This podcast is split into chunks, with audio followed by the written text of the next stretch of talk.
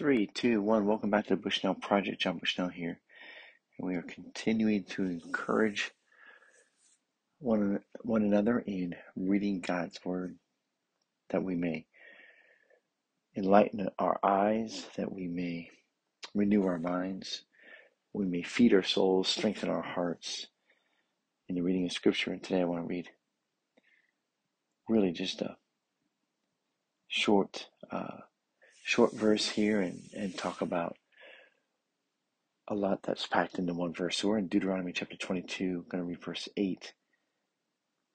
And let's see how this goes. When you build a new house, you shall make a parapet for your roof, that you may not bring the guilt of blood upon your house, if anyone should fall from it.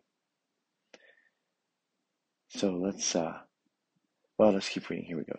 Verse 9, you shall not sow your vineyard with two kinds of seed, lest the whole yield be forfeited, the crop that you have sown and the yield of the vineyard. You shall not plow with an oxen and a donkey together.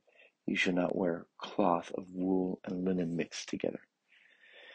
You shall not make yourselves tassels on the four corners of the garment with which you cover yourselves. All right, so we'll stop there. So these are some details. We might wonder, why is God getting into this? And a lot of it really is because God made us creative like him, so we're made in his image, and part of that, I believe, is the creativity of God. You look at just the variances of the color green. I'm out here in Virginia and D.C., and so many different trees, tree types, and the variance of green is incredible. I often think of an artist by the name of Rich Mullins, and he had a song called The Color of Green. And so God is creative. He made us in his image. And in our creativity, we need to realize that it's not anything goes. There is order. So they made their houses with a flat roof. And so it starts off with saying, hey, if you're making a new house or a new roof, put a parapet or a railing, and Jewish custom would say that was supposed to be 3.5 feet tall. Why? Because life is precious, and you don't want the blood of someone on your hands because you failed to put up proper safeties, if you will. And so he even talks about bringing guilt of blood on your house. So what are some things that maybe we do where we need to try and be safer, or cause things to be safer for the stranger, for our neighbor, kind of thing? And so life is precious to God. Human life is, and that's why he's telling us these things, right? You don't want guilt blood on your hands. And so the details that God walks us through in his word is to continue to reiterate the importance of the human life. And then he continues on here after the building of the house that you should not sow your vineyard two kinds of seed. Don't think that two different kinds of seed, now you have two vines that are strange to each other, and they're in husbandry or dealing with plants. There are some plants where, for instance, you might want more than one type of apple tree. If one apple tree type gets a disease, it will spread less quickly if there's a variety of trees.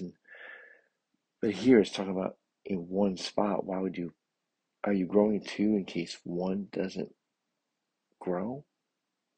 Saying, trust the Lord, put in your crop, and don't mix them up. And so it's just the idea that there are some things that we're not to do, even though our creative minds are like, hey, let's try this.